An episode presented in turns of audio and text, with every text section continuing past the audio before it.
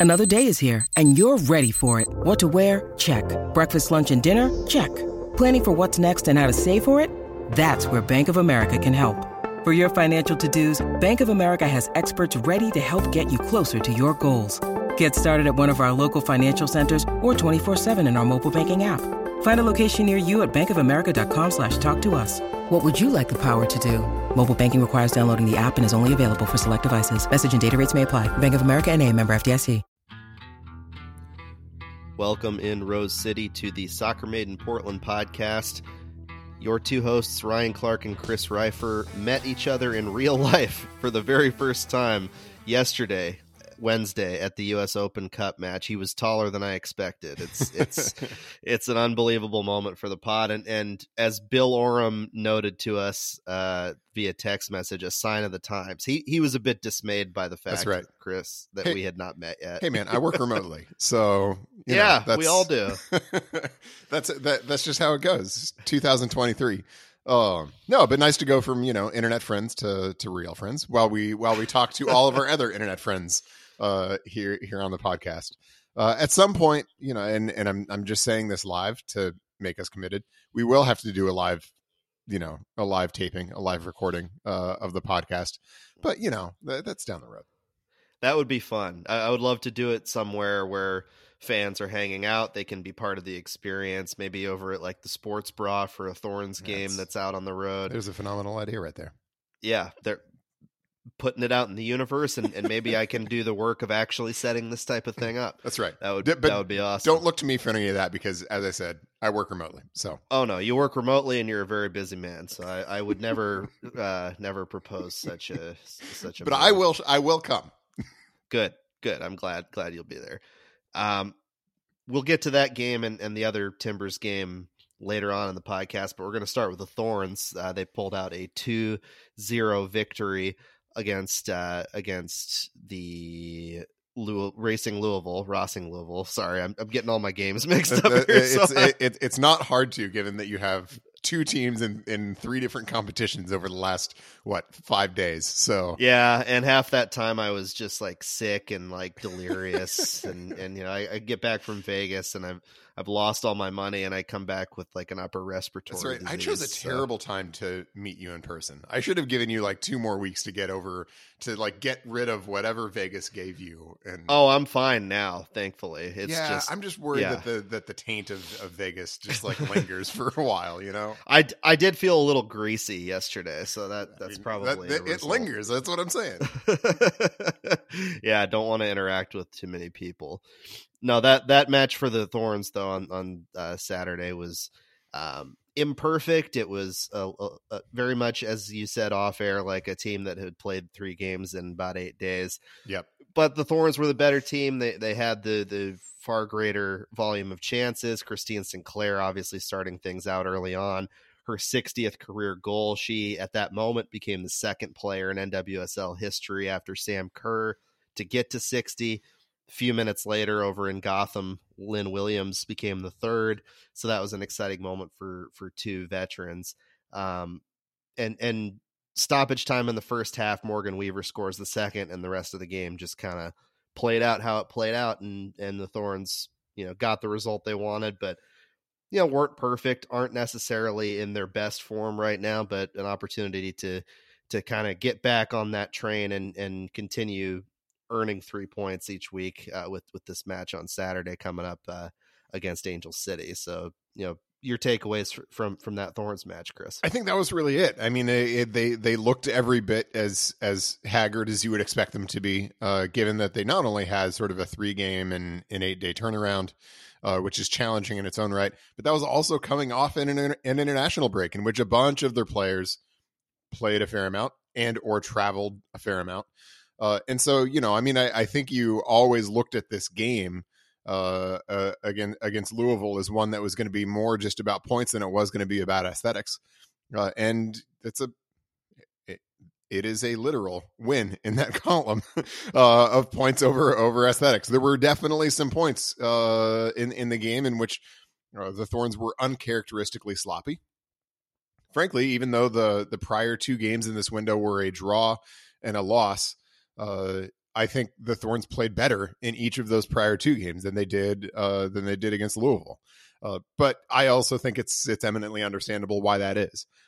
And so I think the fact that you have a Thorns team that has so many weapons, uh, that really helps them get through these moments. They're not just dependent on one player, although Sophia Smith remains transcendent. Uh, they're not just dependent on Smith to do everything for them. Uh, they have a lot of players who can score goals. So they have a lot of players who can make plays.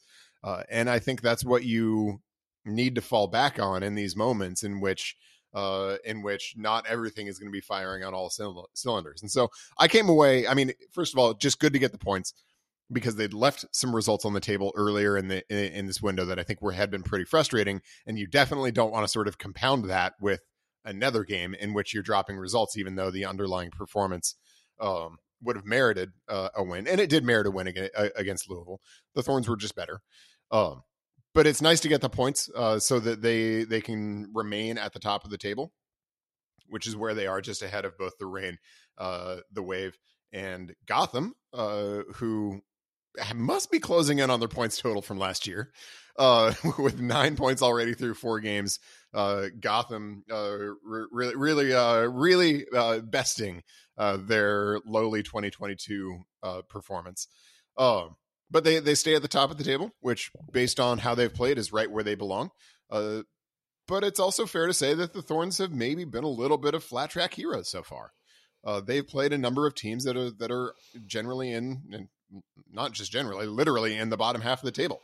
Uh, and so there is definitely work still to be done uh, for the Thorns. They're going to have to prove themselves uh, against better teams. Um, but when you look at the team, when you look at the way they they're playing, when you look at the ease with which they're dispatching these lesser opponents, I don't think there's a whole lot in general to worry about. Um, interesting game coming up the this next weekend with Angel City uh, here at home in Portland. Uh, Angel City is is a team that I think a lot of folks expected to be in that upper echelon uh, in building on year one into year two. Uh, it has not worked out that way so far. It's been a little bit of a sophomore slump for Angel City, but the recent signing of Julie Ertz, I think, is is at least giving some folks some hope that that maybe uh, they are going to be on the rise. And so we'll see how that yeah. works out now. But the Thorns should be much fresher. You would expect them to be much sharper, uh, and frankly, you would expect that this is another game that they're going to be able to put into the into the W column. Right, and, and you would expect eventually Christen Press will be back for Angel City. Yep. We, we, don't really know yep, an exact yep. timeline at this point, but that's obviously a major addition when she's back, if she's healthy, if she's herself. Um, but but yeah, this Thorns team, you know, they're they're just kind of chugging along right now. The the question is, can they round into some really strong form so that um, they they finish the next few months with with the type of results that they they want, right, leading into this World Cup we've talked about it essentially every week, and so have the Thorns. Like this stretch prior to the World Cup is incredibly crucial for them in terms of building up those points and maybe eventually if if things go that way putting a little bit of distance a little bit of a cushion between themselves and the rest of the league there's a lot of parity in NWSL it's very hard to to imagine a cushion being created out of this stretch but if any team is capable in this league of doing that this year, I, I think it's definitely Portland.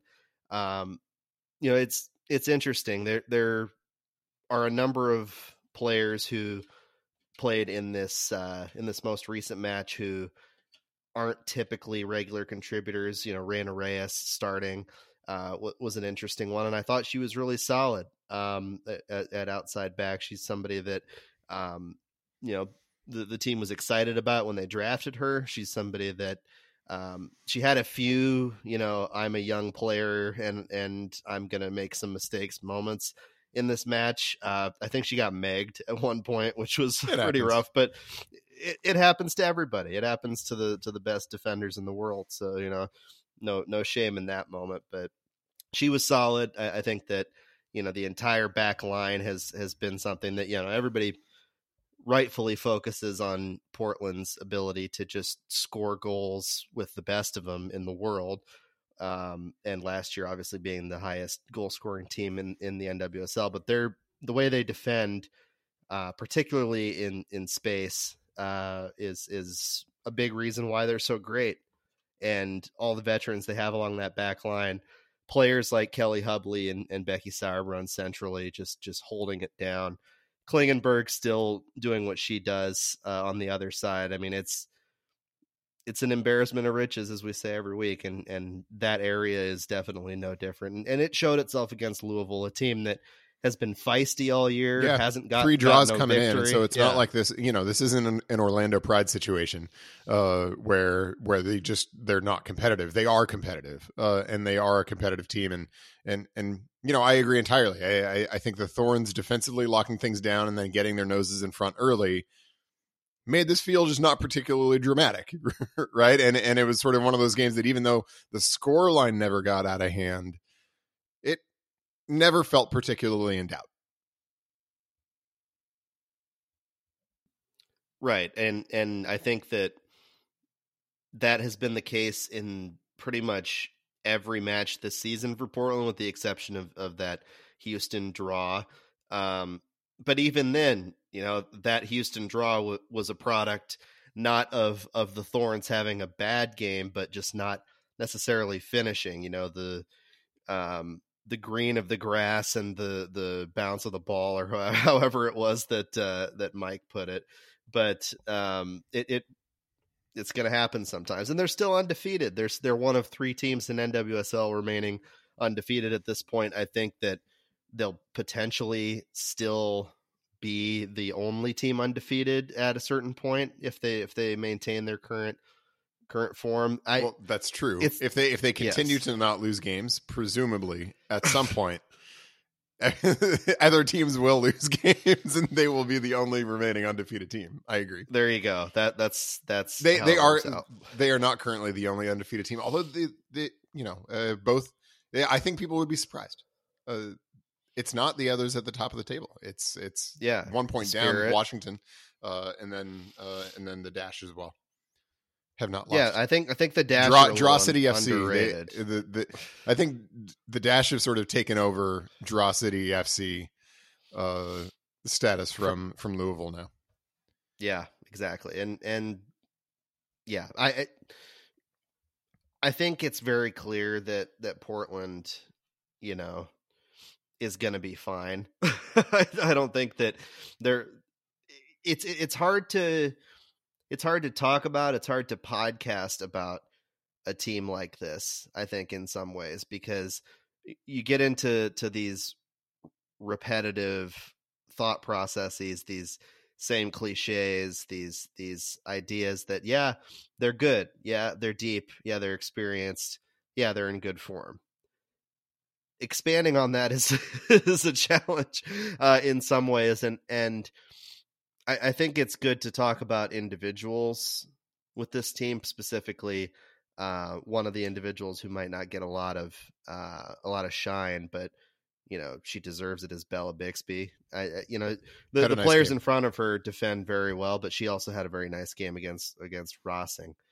Um, that that's a player that you know makes all the difference. It, it'd be easy for the Thorns to be stacked everywhere else and and just have a, a middle of the road goalkeeper, right? But I, Yeah. I think Bix, Bixby is undoubtedly one of the top goalkeepers in NWSL and and really in the world if you think about like compared to to the other starting goalkeepers in WSL uh, and in the other leagues around the world in France. I mean it she's up there and and if it weren't for for the depth of the goalkeeper position on the US women's national team, I feel like she'd be in the mix.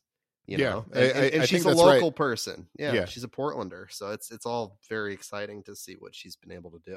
I think that's right, and I and it wouldn't surprise me if at some point she shows up sort of on the fringes of that discussion as well, uh, in in terms of the national team. But yeah, it's it's been a, a solid start to a season, uh, which is as she noted in sort of her post game walk off interview with the, the the Thorns internal folks, uh, is is not just credit to her, but is credit to to the team in front of her as well uh, they have done a really good job of keeping things pretty clean for Bella. And when Bella has been needed, she's been there.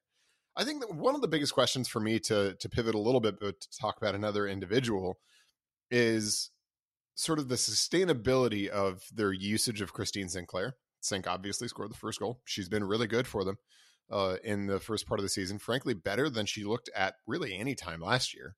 uh, it, has been a little bit of a resurgence from Sinc, which is both not shocking given Sinc's unmatched professionalism, uh, but also has been, I think, a you know a pleasant surprise uh, for for Thorns fans so far. The question that I have is the extent to which that's going to be sustainable over the course of the entire season. That's not to question Sinc's motivations even a little bit, because Sinc strikes me as the kind of person who wants to win every single game she plays, uh, and so uh, it, it's it really is just a matter of whether her body can sort of sustain both this kind of effort in NWSL early in the season, going to the World Cup, where obviously she's going to put in.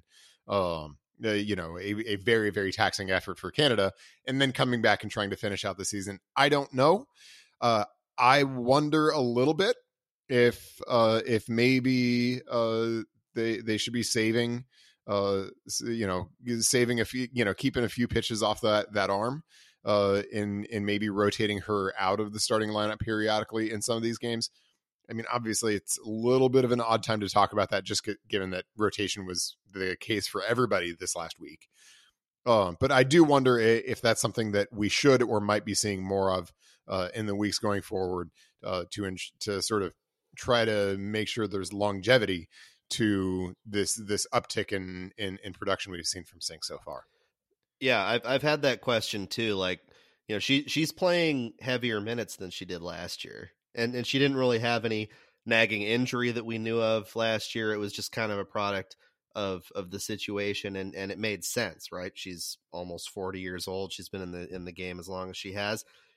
It's it's normal for a player to have reduced minutes to to be in more of a super sub role, no matter their greatness at this age. But this year has has kind of flipped that on its head, right? She she's been a regular starter, playing heavy minutes, and and you know, rarely being rotated out of that lineup. I mean, that's good for her in terms of ramping up for the World Cup. Obviously, Canada is hoping she's fresh, she's able to play big minutes and do what she does for the national team as they pursue a World Cup title after that gold medal, which she was obviously brilliant on in that gold medal run.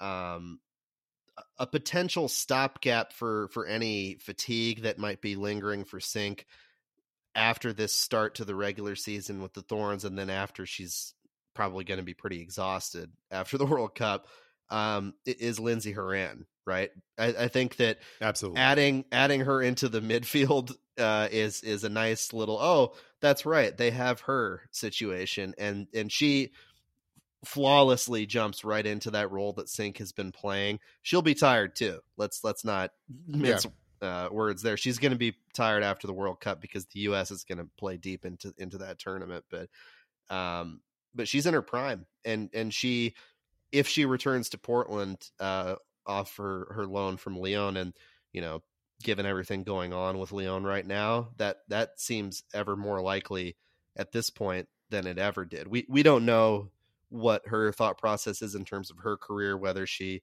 she might want to go somewhere other than Lyon or Portland once this loan expires, what their flexibility looks like in terms of her contract. But but the Thorns she is under contract, and, and exactly. so you know, I mean, one of two things is going to happen: either the the Thorns are going to deal her rights for presumably a pretty hefty return, uh, or they're going to get one of the you know top twenty five players in the world back uh, at, at, after the World Cup.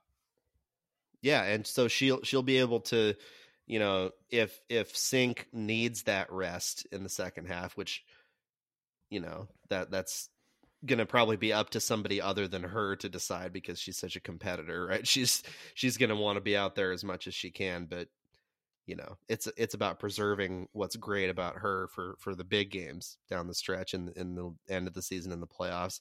Horan is right there, and and nothing I have seen yet has led me to believe that she's not going to be in a Thorns uniform after this World Cup and and back in Portland. She's she's got a lot of good friends here. Uh, she's she's been one of the all time great Thorns, um, and and it would be a great move for her to to win first and yeah. foremost to return to NWSL and contribute to a team that is very likely to win a championship when this thing is all said and done. She's had her experience in Europe. She proved that she could play over there and play well and be a major contributor twice. Um, twice. So it's it's exciting for for Thorns fans the prospect of, of that being the replacement for Sinc, who is has been really effective and and it hasn't been like a situation with Sinc where she's played a ton of minutes and has not been impactful. She's been incredibly impactful and has has proven why they need to play her. Maybe not need to, but have chosen to play her that many minutes. The other question in the back of my mind, and this is, I think, tangentially related to the conversation about Sinc, is what the Thorns are going to do sort of with the backup number nine spot. Uh, I say it's tangentially related to Sinc because Sinc is at once both a possible uh, option there. Obviously, she has scored a lot of goals from that position over the course of her career, uh, so she knows how to do it. that wouldn't be a that wouldn't be a, a, square peg in a round hole to draw on a John Spencerism.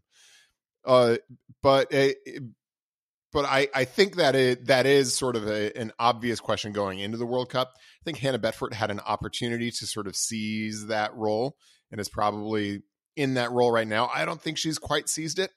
Uh, I I think she uh, she has some work yet to do, and it remains open.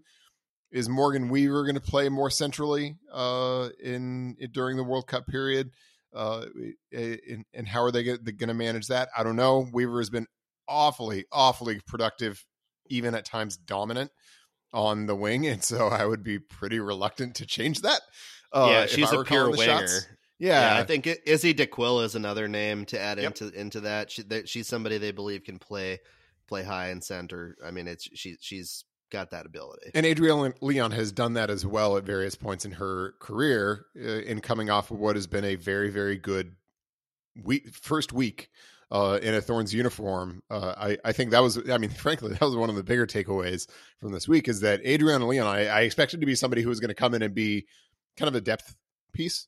Um, and she looks like she can be more than that. A real contributor uh, to the team is is how she looks. She would have had an assist, uh, but for a handball call that I still haven't seen a convincing replay of, but was nonetheless uh, VAR used it to to nullify uh, what would have been Weaver's second goal. that would have been assisted, if my memory is serving me correctly, by Leon herself.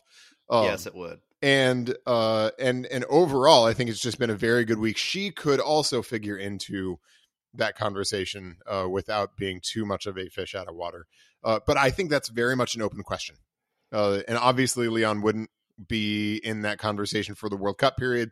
But even you know before and after the World Cup period, that's somebody who's going to play, right? Your your your second number nine is somebody who's going to play pretty regularly, uh, and and and pretty regularly get between ten and thirty minute shifts just because of the the nature of the beast and the desire. I think, especially in games that aren't super competitive, to keep some minutes off of Sophia Smith's legs, uh, and and I think that is an unresolved question uh, for for the Thorns.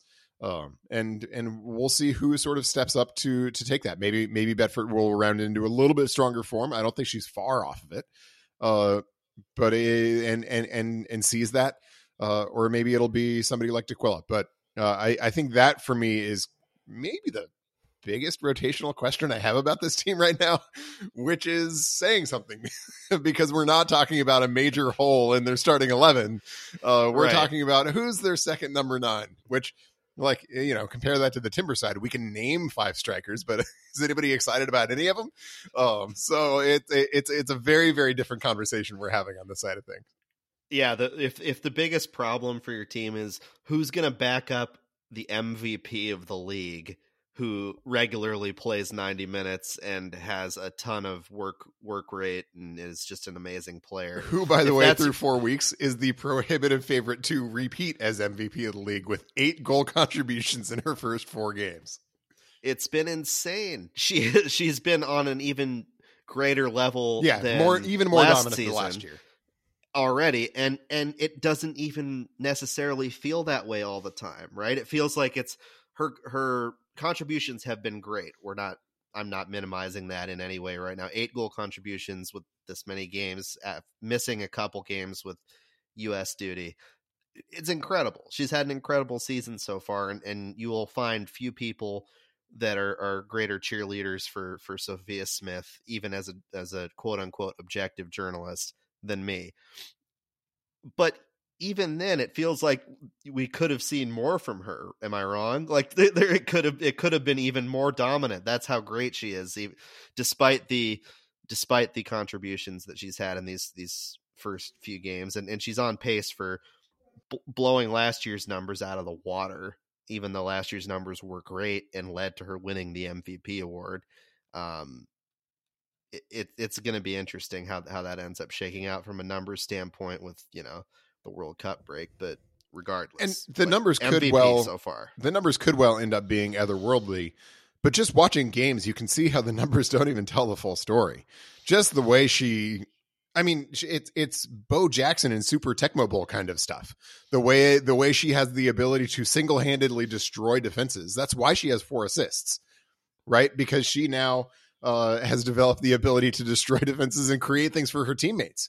Which, by the way, was the knock on her last year was that she wasn't creating enough for her teammates, and now she is uh, because she she just absolutely levels uh, opposing defenses, and then her, her teammates feast on the tap ins that come from that. Yeah, And- and, and she draws so much attention that she has now realized, and this is part of the development of her game, and the fact that, by the way, folks, she is not at her peak yet. Yeah. she, she's 22 years old, 22 so years she's old. still still learning on the field, and yet still so unbelievably dominant. Right? Um, she said in an interview this last week that she she hates being called the future and doesn't like she's she's the present. I agree Yeah. with that. She is absolutely the present, but she's also still developing. And and this is a sign of that development, right? That she is able to go out there and distribute this way, find her teammates and and I think she's already got more assists correct me if I'm wrong folks on the internet now than she Internet did all friends. of last season. Yeah, internet friends, which that's what you and me are. But now That's we're right. real life friends. That's right. That's right. Uh, I, yeah, I know. I, I, I think you're right, or in the neighborhood of right uh, about that. And if you're in the neighborhood of right, good enough for me. But uh, I, I mean, I, I think that's just exactly right. And the and the way that that her game continues to evolve, it continues to grow and continues to evolve. I mean, we're we're just sort of at the mind bending, like what are what are the possibilities here point because the she's right that the present is is superlatively good. Uh, and so that just makes you look, and then you look at the trajectory that she remains on, that she's still on, and it's just possibility bending uh, in in terms of what the what the future could possibly look like uh, for Sophia Smith. But I mean, the important thing for the Thorns uh, is that that love is being shared, uh, and and there that is that is cre- her excellence is creating opportunities across the front line uh, and is making the Thorns just undefendable at times. Uh, and, and so, uh, you know, I, I think that is all very, very positive. But what happens when she's out? Uh, and and I think we saw some continued good play against Louisville even after she she left the game uh, this last weekend. Uh, and I think that that is a positive. I think we saw even some solid play from the Thorns at uh, at the Wave uh, midweek in Challenge Cup. Uh, we even after after Smith uh, left the game, there were certainly a good number of opportunities for them to find an equalizer uh, it, late in that game there, and and and and they remained in fairly good control of the game even after Smith left. So so I don't think it's going to be a bottom falls out kind of situation. Uh, when when Smith is not available for one reason or another, whether it's national team duty or just the reality of, of needing to to manage minutes, but it nonetheless remains a, a, question to be asked because they didn't find that equalizer in San Diego, right? Even though it was a game that I think they certainly had the better of, and the XG numbers heartily support that. By the way, I, just a, a, as a note, I don't think we've had an opportunity to. Maybe we did record after that last week, but I, I did just want to circle back to say that San Diego's XG numbers in that game were like pretty universally around the 0.2 range. Talking about the Thorns' defensive excellence, that's something else. That's a good team. And yes, they were rotating like the Thorns were. Uh, but on the road against San Diego, conceding about a quarter of an expected goal, and they got the bad end of that, right? Uh, the Wave nonetheless found one. That's something else. That's really, really good stuff. Yeah, those stretches of defensive dominance that Portland has had this season, uh, both in that game and then you, you, think about there were stretches in the KC game too. KC is are no slouches. They they have a lot of talented players on the attack. And There now it seems like their 10, their 15 coaching situation is getting better, and so they likely have some upside in terms of what we're going to see going forward, rather than some of the rough periods that we've seen to date. Yeah, I think that you know that that is only a positive for for this team, even though obviously the the instability can be a little scary. But you know, there there were 10, 15, 20 minute stretches sometimes in that in that match against KC where uh, the Thorns were just inevitable. They were they anytime KC had the ball, it was not for very long. And when they did have it, it was thoroughly ineffective in in a way that only a team that is in tremendous defensive shape could could produce. You know, circling back to to the Sophia Smith statistics, she does have more goal more assists uh, through four matches than she had in 20 matches last year. She's got four this year, three all of last year. Her, her stats last year: 15 goals, three assists. Uh, and that that was good enough for MVP. Four goals and four assists uh, through one fifth of the of the games so far is nuts. That's and she good. she's she's liable to to toss a couple more to her teammates are in the net on Saturday. So like where does it end? yeah. the the teams that that uh, want to pick up some points are going to breathe a sigh of relief come the end of June once once she heads off for for US camp because terrifying, terrifying, terrifying. Player. And you know, I, I feel like we're having these conversations in parallel, but it's kind of emblematic of what makes the Thorns so compelling uh, at this point of the season. But turning back to the defensive point, and even back to that KC game, even when the game got got away from them a bit at the beginning of the second half, how did they get control back? It was defensively. They got control of the game defensively, and then they used that to start opening up opportunities on the other end for Sophia Smith to go supernova. And and and so I mean there's there's an interrelationship between these two things too. Uh, but when they're able to defend well and when they're they're forcing opponents to take risks uh, that only feeds into the the production at the other end too and and, and so i think you've got to also give credit to both their just their their just integrity their structural integrity as a unit uh, but the remarkable leadership that they have uh, in their back six with players like becky sauerbrunn uh, and and sam coffey and, and, and the like and so I, yeah, I, I, I think that is that is all what feeds into you know the feeling that this is another juggernaut Thorns team. Uh, and that's not to say that they don't have questions to to answer still. They of course do, and that's not to say that there aren't ways that the season could go wrong. There are a million ways the season could go wrong because we're only four games in. But based on what we've seen so far, this is the team that that was very very good throughout 2022 and that won a title in 2022 uh, and it just looks back and maybe even improved in 2023 yeah in in conclusion on this topic as we wrap up the thorns discussion in conclusion what a transition they, they are better this year somehow than they were last year insane uh, a, a team that is not better than last year at least so far uh, has been the Portland Timbers. Uh, they they had a really nice result a couple Saturdays ago against against Seattle. Momentum potentially could have shifted at that moment, and it kind of did, but it definitely did not result in points. It was it was a two one loss for for Portland in Cincinnati, a, a game that you know if you watch it, you would think, oh the the Timbers were the better team. They they had the better quality of chances. They they looked like a, a real soccer team for the first time since that other than that 20 minute stretch in in the Seattle match.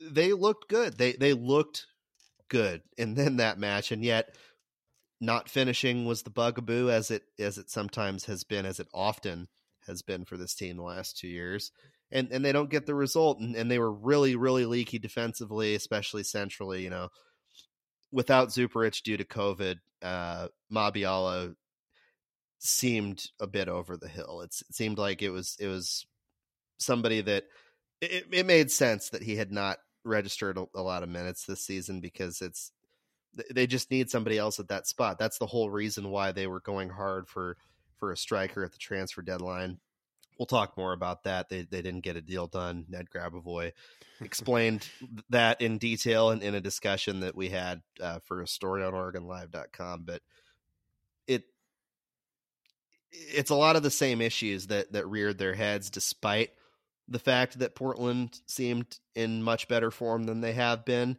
put together one of its more comprehensive offensive performances despite just the one goal. Um, I think there's plenty to be excited about in terms of how Evander is starting to look. There's been a lot of criticism. I've seen it, especially online, of him and, and his lack internet friends. Production. How could you?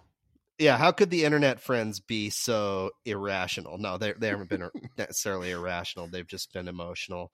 That that's sports. I I get it to a degree, but also relax. It's it's yeah, it's pro- it's, it's potentially going to be okay. But yeah, people people get the way they get about him and about other other subjects. I I get it to a degree. Give him some time though, and and yeah, I think, I think, I think most folks games, are, to be honest. Yes. I don't yeah, think anybody's most, saying most this guy's a, you know, he's a terrible player, total miss. What were they doing throwing $10 million away? I think folks are just saying he hasn't been great so far, which eh, that's a, that's a just that, reasonable summary of the facts. That is correct. And, and I think that the team hasn't either. And yeah, the team also th- hasn't either. Yeah. But yeah, this game, what, when you look at it, when you, you think about the form they were in, what, what's stands out? If you strip away all the context, and just look at this game, I, I there's absolutely nothing to lose sleep over. There's uh, frankly a good amount to like. Uh, I mean, look, Cincinnati's a really good team. They're tied up atop the supporter shield standings right now. Uh, other than a literal tornado delayed uh, selfie that they took at St. Louis, in which they conceded five goals in their other eight games leading into, or seven games leading into uh, this game against the Timbers, they'd conceded four goals and they'd scored 10, which isn't an amazing goal scoring record, but it's a, but the, the, the, the results were all there. And this has been to date a really, really, really good Cincinnati team. So to go to Cincinnati to play as well as the Timbers did, uh, and ultimately come out, you know, on the the losing side of a close game in a competitive game because games can be close without being competitive, but this was a close and competitive game. I think in its own right would would cause nobody any stress. You could be a very good team. You could be a supporter shield level team and go get that result and not be that worried about it. Cuz it's just hard to win away against really good teams. Hot takes. So I think when you when you strip away all of the context, this was a, a, a not troubling at all and and even in some ways encouraging performance. This wasn't the pillow fight against the Galaxy. It wasn't the capitulation in in Atlanta. Uh, it wasn't the pillow fight against Sporting Kansas City, who, by the way, are just awful, just a deeply terrible team. Uh, which I don't think I quite appreciated how absolutely pathetic uh, SKC was after that first week, but they are just awful. The last team in MLS uh, who has yet to record a win, and frankly, they don't look that close. Um, uh, I mean, look, Montreal has two more wins than they do. For goodness sake, Montreal has two more wins than they do. Uh, I digress. But I mean, this wasn't any of those performances. This was by far the best 90 minutes the Timbers have put in all year. And you know, I mean, you can say yes, the the 20 minutes sort of at the tail end of the Sounders game was was better. Yes, they scored four goals in 18 minutes. That again, not a hot take, but in terms of an overall 90 minute sort of you know start to finish, cradle to grave performance, this was markedly better than anything we've seen from the Timbers. They had plenty of dangerous moments. They were more decisive in the attack than they've been. They used width better than they have. Uh, they were just more coherent uh, in in the attack than than than they've been. Uh, and and so there is a ton of that to like, but they ran back into a seeming brick wall that really has persisted since last year in which for all of the good moments that they created, for all of the moments in which they were dangerous and looked threatening to Cincinnati, they lacked the personnel to turn those into really ripe goal scoring chances. There still weren't a ton for all of the good moments the Timbers had. there still weren't a ton of great chances. David Ayala should have buried a, a, diving header at the end of the first half that would have leveled things going into the into the locker room. Yes, that's probably the best chance that they missed. But it's not like this was, you know, a matter of a bunch of really clear goal scoring chances that just went awry. It yeah, was mostly was a matter of headers. Yeah, there was a few headers that, including Ayala's, that that you know people will stick on. But at the same time, some of those headers came in situations that were very difficult angles that were yeah. not not super clear chances that you know it'd be hard to put pace on them. It, there, it, it wasn't like they had like five different opportunities where you're like, that's got to be a goal. There, yeah. there were maybe one or two. Yeah, I I, I agree. Uh, and so the bigger concern for this Timbers team for me remains not necessarily finishing off chances, although I do have concerns about that. But I think there's the, the sort of precedent concern of whether they can even ripen dangerous moments into chances. Uh, and I think that was a bit of a problem uh, in in Cincinnati. Uh, and again, if you strip away all the context, I wouldn't be concerned about that at all because Cincinnati is a solid defensive team. They're a very good team overall. On the road, fine. Like like there's nothing really to be concerned about if you strip away all the context. But when you bring the context back, that actually is a continuation for all of the things that were much better in this game. That is a continuation of a problem that's been around for a while. And frankly, that looks like it might stick around for a while. Or shall I say, frankly, looks like it might stick around for a while because you know a big part of that in this game was I didn't think Franck Boli was very good. I didn't think he was impactful for all of the dangerous moments that they had. It's not like he was constantly a threat to be on the end of them. It's not like he was constantly a threat uh, to score a goal, and it just brings me back to the point that we've made over and over and over again which is that it seems like at the striker position, the Timbers are just doing the same thing over and over and expecting a different result, bringing in similar profile players at a similar price point. And that just, it just hasn't been working so far. And Boli could very well still be in his acclimation period, not throwing dirt on him and his future by any means.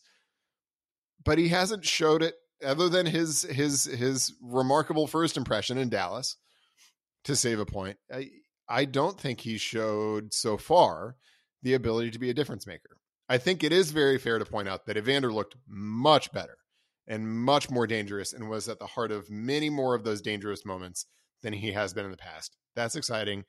That's a very good sign for the Timbers. But Mosquera even was, as well. Yeah. Well, I mean, and I mean, he's been the one consistently dangerous guy all year. Uh, yeah. and and and I think he showed that that he can be very dangerous within that structure even. Oh. And so those are all encouraging things, but uh but I still have concerns about even notwithstanding how many good moments that they're able to create through Evander or through Mosquera, whether they have the personnel to be able to consistently turn those moments into goal scoring opportunities and ultimately goals. I haven't seen it so far, and it, it's a long standing problem. Uh, and it very much was uh, an an issue in, in, in Cincinnati. I agree with you entirely defensively. I think they have, you know, I mean, they have two MLS starting level center backs and then a pretty significant drop off. And uh, that leads into the, the, obvious next topic of conversation, which is that the transfer window closed.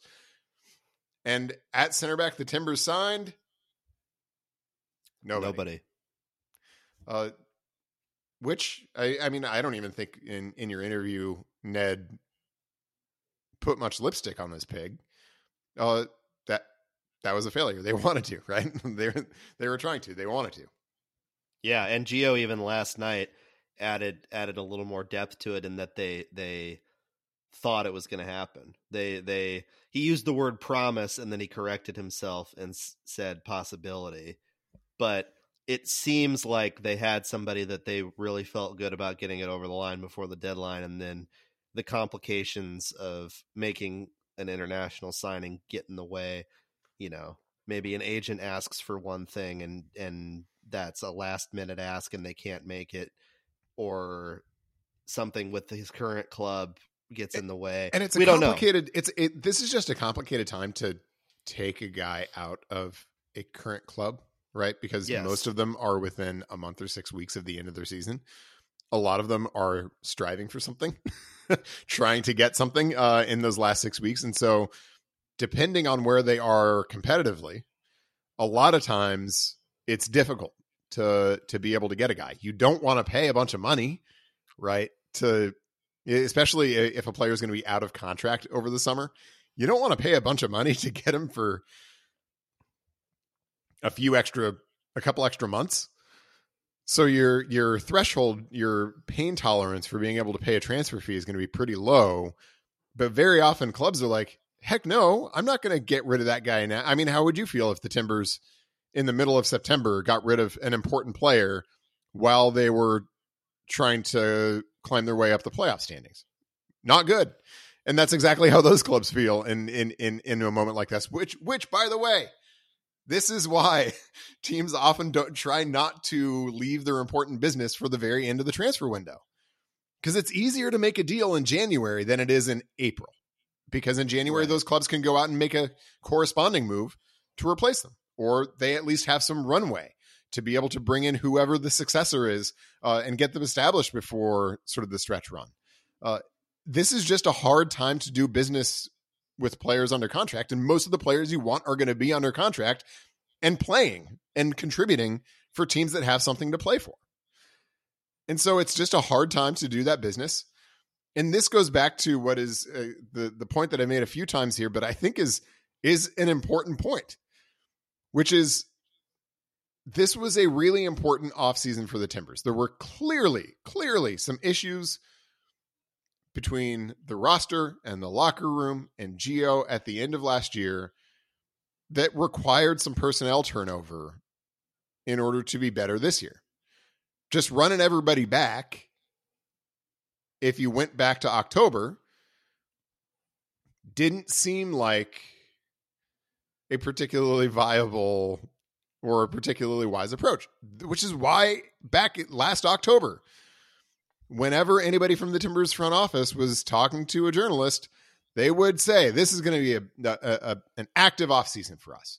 We're going to go out and and and and and, and, and you know the, we're we're going to be active this year, the, this winter."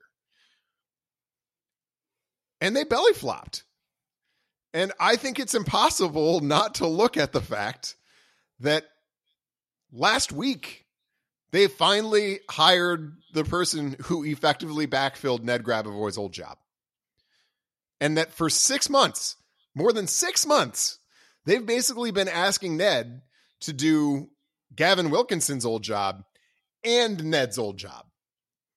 This isn't a big office, it's like three or four people. And so when you look back at this ostensibly active offseason that turned out not to be active, the only major signing they made was the one that had been in the works for months leading into this transfer window. And you ask yourself why that happened. You've got to look at that.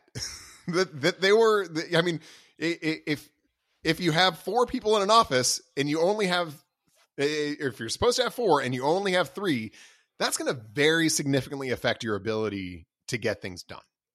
And Yeah, especially it's the that's same. it's it's, it's just- especially true given that the person that they didn't hire is the primary person who's going to be going out and doing that in-person scouting. You know, I don't think I don't know if folks sort of recognize this, but over the last few years, when when when Gavin Wilkinson was GM and and and Ned was technical director, I would bet pretty strongly that Ned was getting significantly more frequent flyer miles than Gavin was. And that's and basically Ned is the guy who who they didn't hire until last week. And so, yeah, that's going to really significantly impact your ability to go out and have this so-called active transfer window that you want to have. And that that isn't to let Ned entirely off the hook. Obviously, they they they had ambitions for doing things and they missed. but I also think it's fair to say that he was set up for failure. And I think you've just got to look at the club leadership on that point.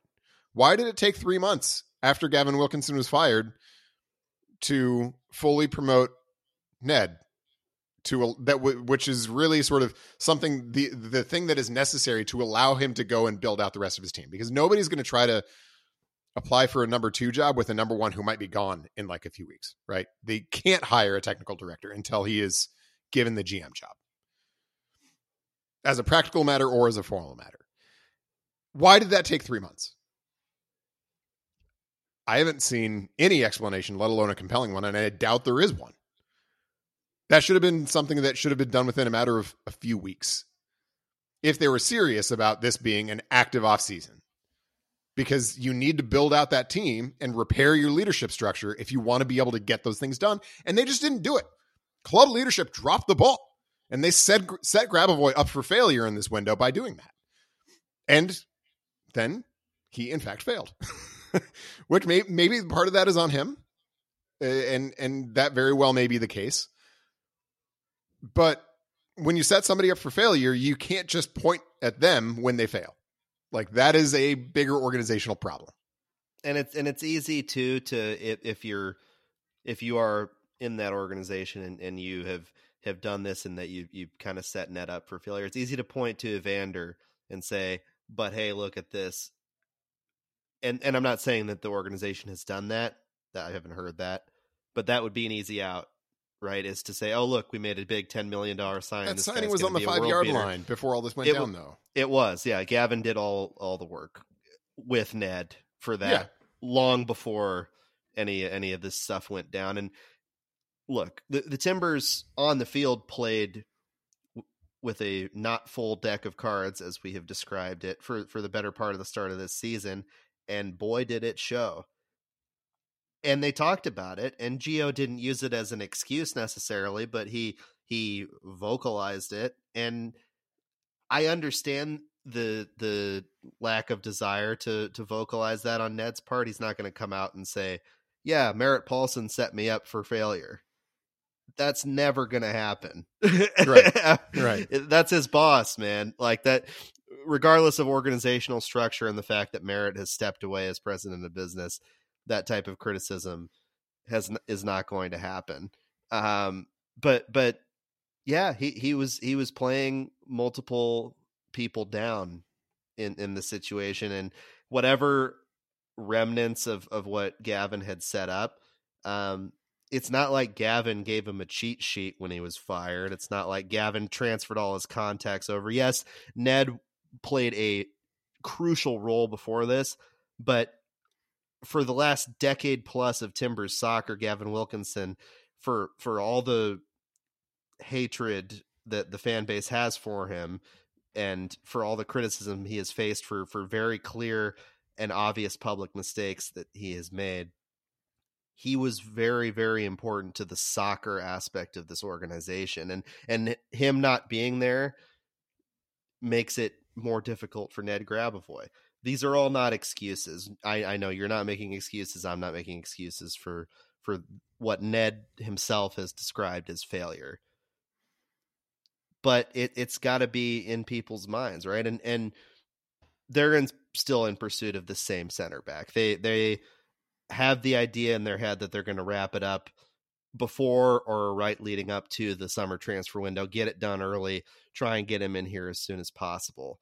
That would be great, but you're still going to play multiple months and like 13 regular season matches with your current roster, your current rotation of center backs. Now, maybe, you know, Tyler Clegg gets an opportunity uh, as as another center back to come in. He scored a goal last night in that Open Cup match. It had a nice game. Um, it had a nice game, and Gio Gio praised him what we do know, and this podcast is being recorded uh, before this news drops, but I know about it, so I'm going to talk about it, and it'll be dropped In, by the insider information comes out.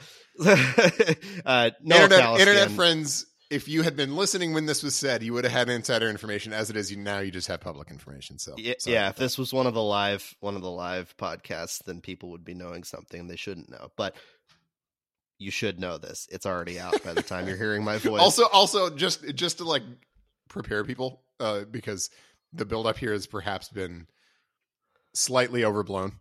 This is not going to shock you. Uh, if you are standing up, you may remain standing because you will not involuntarily collapse to the ground. If you're in your car, don't pull over. Noel Caliskan is going to be signed to the first team. That, that's that's happening today, and that's a, oh that's my gosh! Are you kidding me? that's that's good. I, I I am am happy for Noel. I'm happy for the team to add another midfielder without Eryk Williamson. I think that it's a welcome addition, but it doesn't solve the center back problem. It's not the signing everybody wants.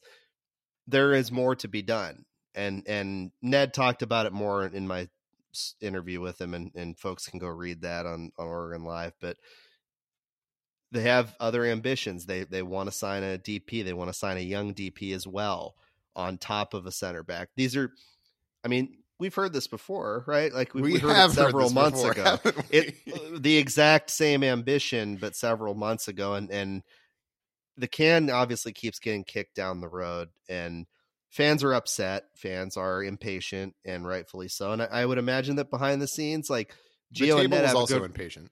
Yeah, the, the the the the table is impatient because Gio doesn't have you know the personnel that he might want to to really succeed and and that's not to take anything away from the guys that are here, but this is a Timbers team in transition. There are guys that are over the hill. There are guys that were great for this club that are not the same player anymore.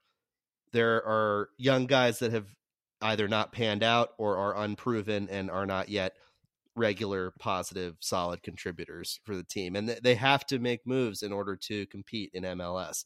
They're currently outside of the playoff picture in an era where pretty much everybody is inside the playoff picture, save for the wooden spoon contenders, right?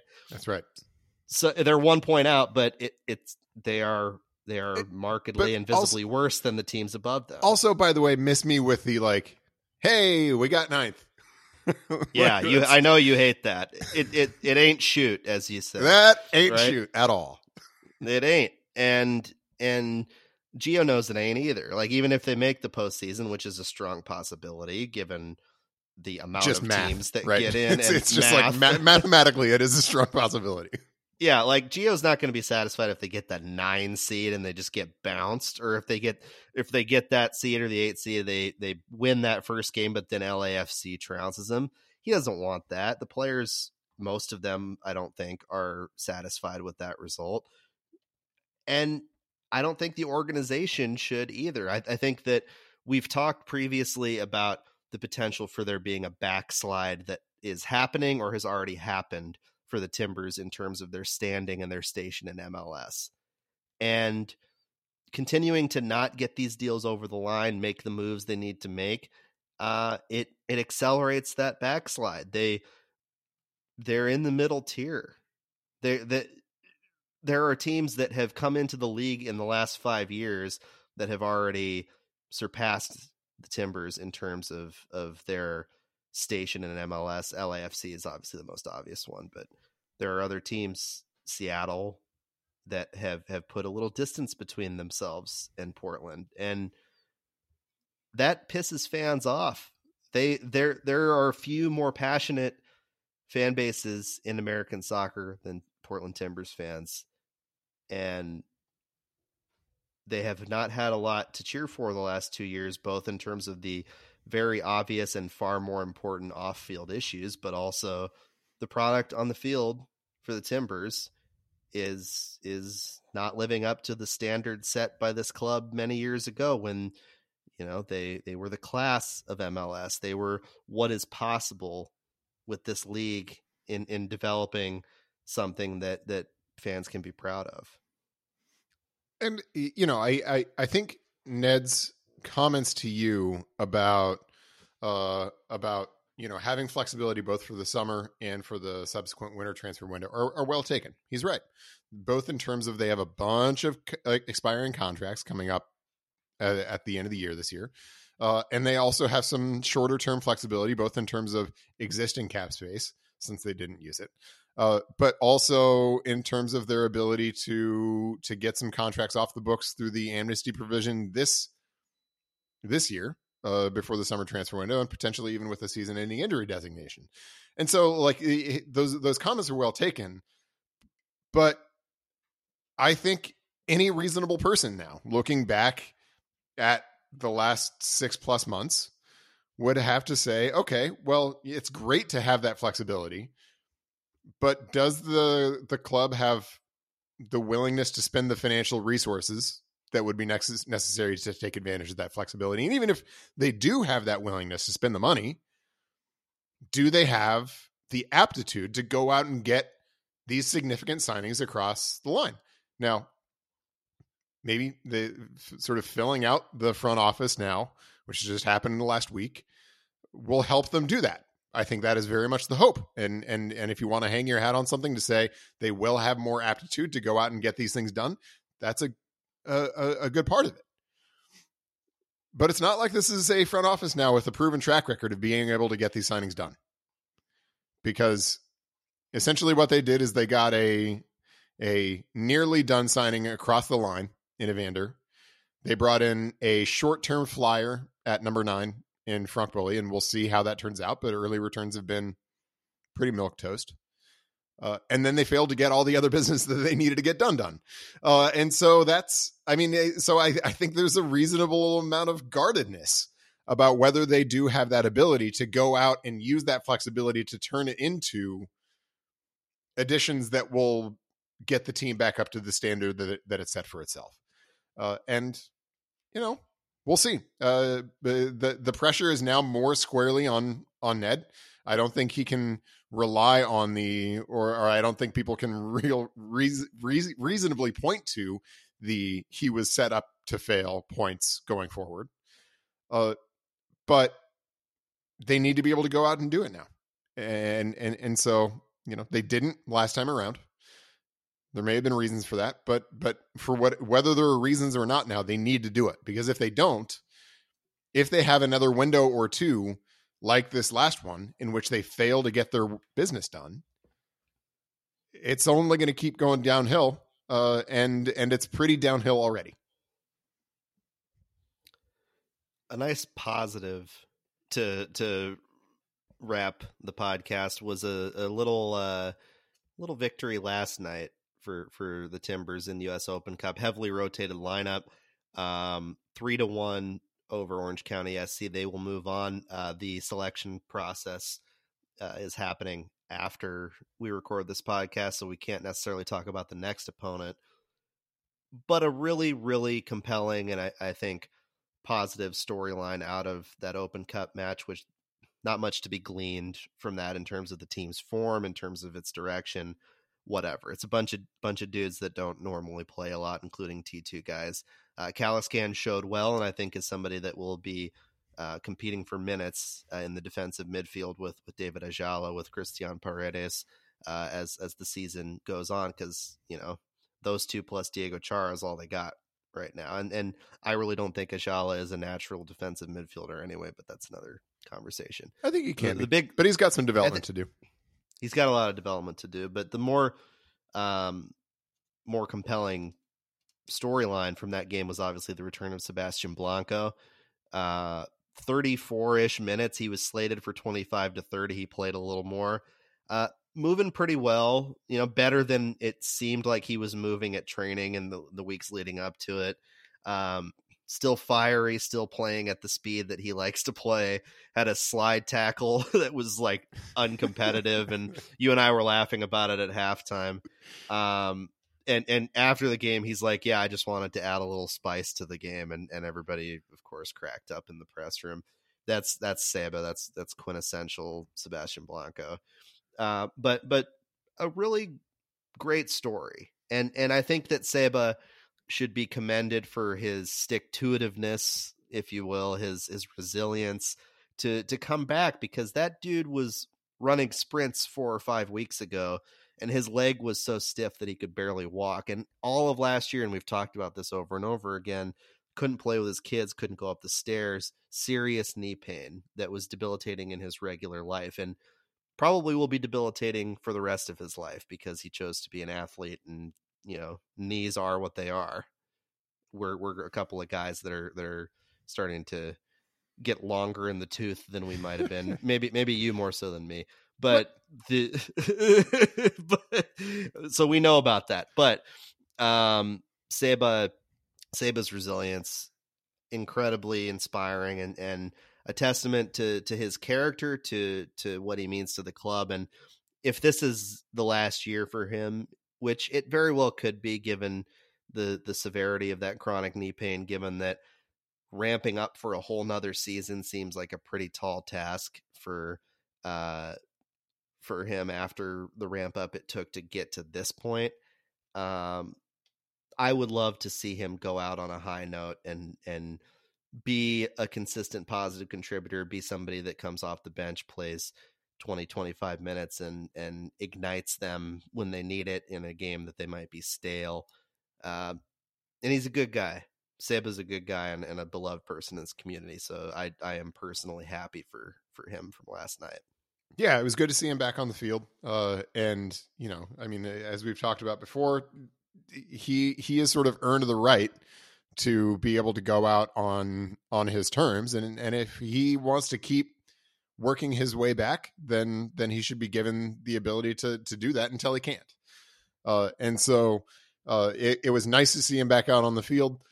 Uh i i you know i thought the his 30 30 minute uh appearance looked exactly like you'd expect it to look.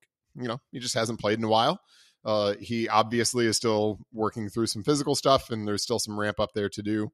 Uh, and and I think you saw some of that. But he also had some nice moments, and so you know I, I, think it was about what you would have expected. The most important thing was just that he got out and he got 30 minutes under his legs, uh, and and hopefully that can be a springboard to something more positive. But I think that all remains to be seen.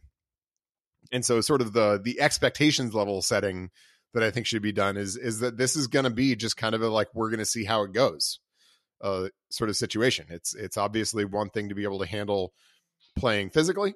Uh, it's also going to be another thing to be able to handle playing against better competition. That was not obviously a an MLS level talented Orange County team the that the Timbers played last night, and so that competition was moving at a different speed than St. Louis City will.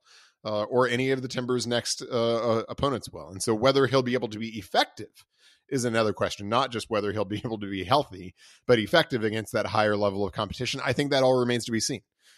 So we'll see how it goes. Uh, I would like nothing more than than for it to go well. I, I would like to be able to see Seba in what is likely his last season, kind of be able to ride off into the sunset and have some special moments to cap off what has been a special career with his club uh, and a special career overall. Um, but you know, we're we're just going to have to see how that plays out as it plays out. And and one more piece of of injury news, or a pair of pieces, I guess, is that Yimmi Chara is coming back for uh, the the Timbers uh, in terms of availability on Saturday. The question is whether or not he will see the field. He didn't in the in the U.S. Open Cup match, but you know they, they figured with with his contribution and his his importance to the team in terms of its regular season hopes, uh, probably better to wait for him to to potentially make his debut against St. Louis on Saturday. That one's at 5:30 uh, on Apple TV app for free. I think it's one of the last free ones of the season in terms of not requiring MLS season pass to watch them. So um, the free if, stuff if always comes early. The free stuff is probably running out here, and uh, Claudio Bravo has been out. Um, Rasmussen played some pretty heavy minutes at outside back, but uh, in the U.S. Open Cup, but he's probably slated for some more because, from my understanding, Bravo is probably not going to play on Saturday against St. Louis. Uh, he's got a calf injury that he was about 50 50 on playing last week. Uh, we don't quite yet know the severity of that. Gio has not talked about that. I did not get a chance to ask him last night, although I did promise some people on the internet I was going to ask him. I didn't. I, I asked him just about just letting down your just, internet friends left and right. That's all I ever do and so that that is remains to be seen going into that game. I, I would not expect Bravo to play, um, but a pivotal one. Eh, St. Louis has been in great form. They've been one of the best teams in, in MLS this season as an expansion side. Exciting for them, but but a little scary for the Timbers, right? Because you come off that game where you feel like you played very well. You want to get the three points, or even pull a point out of this St. Louis match to feel like you're actually starting to turn a corner rather than feeling like you're gonna and then you don't turn the corner. So we'll we'll see how that one goes. Yeah, it's an important one. One important note I think on the St. Louis side is no Joao Klauss, uh, their number nine, who was pretty good uh, in that game in Portland and has been pretty good for them. He's going to be out. For, looks like for a couple of weeks, so certainly for this game against the Timbers.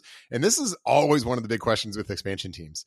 Uh, you see expansion teams who sort of have and are able to put together a solid and competitive 11 obviously they've been more than competitive they've been very good uh, but very often there's there's a real lack of depth uh, just sort of in the nature of having to build uh, to build a roster. And so when they start to lose key pieces, as every team just does over the course of a year with injuries and the like, uh, how is that going to go? Uh, how are they gonna gonna be able to to manage those things? And I think we're gonna find out uh, a little bit. Klauss has been huge for them, uh, and uh, I think we're gonna find out a little bit about how they're gonna be able to manage uh, that absence. Um, but look, you know, I mean, I, I, this is a difficult game for the Timbers. In some ways, it's it's a little bit of a game in which the Timbers would be happy with anything they can take out of it, uh, just given the the team's respective forms uh, heading into this. Um, but looking forward, I think the month of May is is basically going to decide whether this is a Timbers team that's going to be able to make a bit more of a run through the summer uh, and into the fall, or if this is going to be a hard slog. They have five games in May, three at home, all of them are against lower half Western Conference opponents. So those are the teams with whom the Timbers are most directly competing in the table right now, uh, first of all. But they're also all winnable games. These are all flawed teams uh, that the Timbers are going to see in May. And so looking ahead at that stretch, I think that's a month, frankly, in, in the five games where the Timbers should be looking to take double digit points. And if you're sitting here saying, hey, the Timbers don't even have double digit points yes, yet in, you know, almost twice as many games, you are correct first of all uh, and and and that is a reasonable basis for skepticism as to whether they can get the work done in this next stretch that that they can or, or that they need to but nonetheless I, I, think that's sort of about where they're going to need to be uh, in order to be in the position that they need to be in when the schedule gets more difficult as they get into the summer. So uh, I think these next six weeks or, or so are going to be huge for the Timbers, absolutely enormous, and are going to determine whether uh, this is going to be a team that's going to have the ability to, you know, to do shoot uh, this year or or, or not. Um, and it would be helpful in the stretch to have some reinforcements, but they do not, and so they uh, they they go with the team they have. Pressing on. That'll wrap it for us on Soccer Made in Portland for this week. We'll be back next week to talk Timbers and Thorns uh, and whatever else pops up in in our wonderful little lives. I, I will leave you with with a, a, positive note outside of the soccer world. There's a beautiful little bird's nest outside of myself and Emma Knight's house uh, here in Beaverton. Uh, it's it's some chickadees. We we identified them as black capped chickadee eggs. Uh, there are four of them, really tiny, really cute. I scared the mom this morning trying to look in into the nest. She flew off. Hopefully, she comes back to her eggs, and I haven't doomed them. But you know, that's yeah, that that is that's a positive. That that is, that is real potential negative on on this this this, this what started as a nice heartwarming moment. It's like, well, did Ryan kill a bunch of baby birds? Tune in next week. I did not. They're okay. It'll be okay. I'm I'm keeping that positive energy in the world.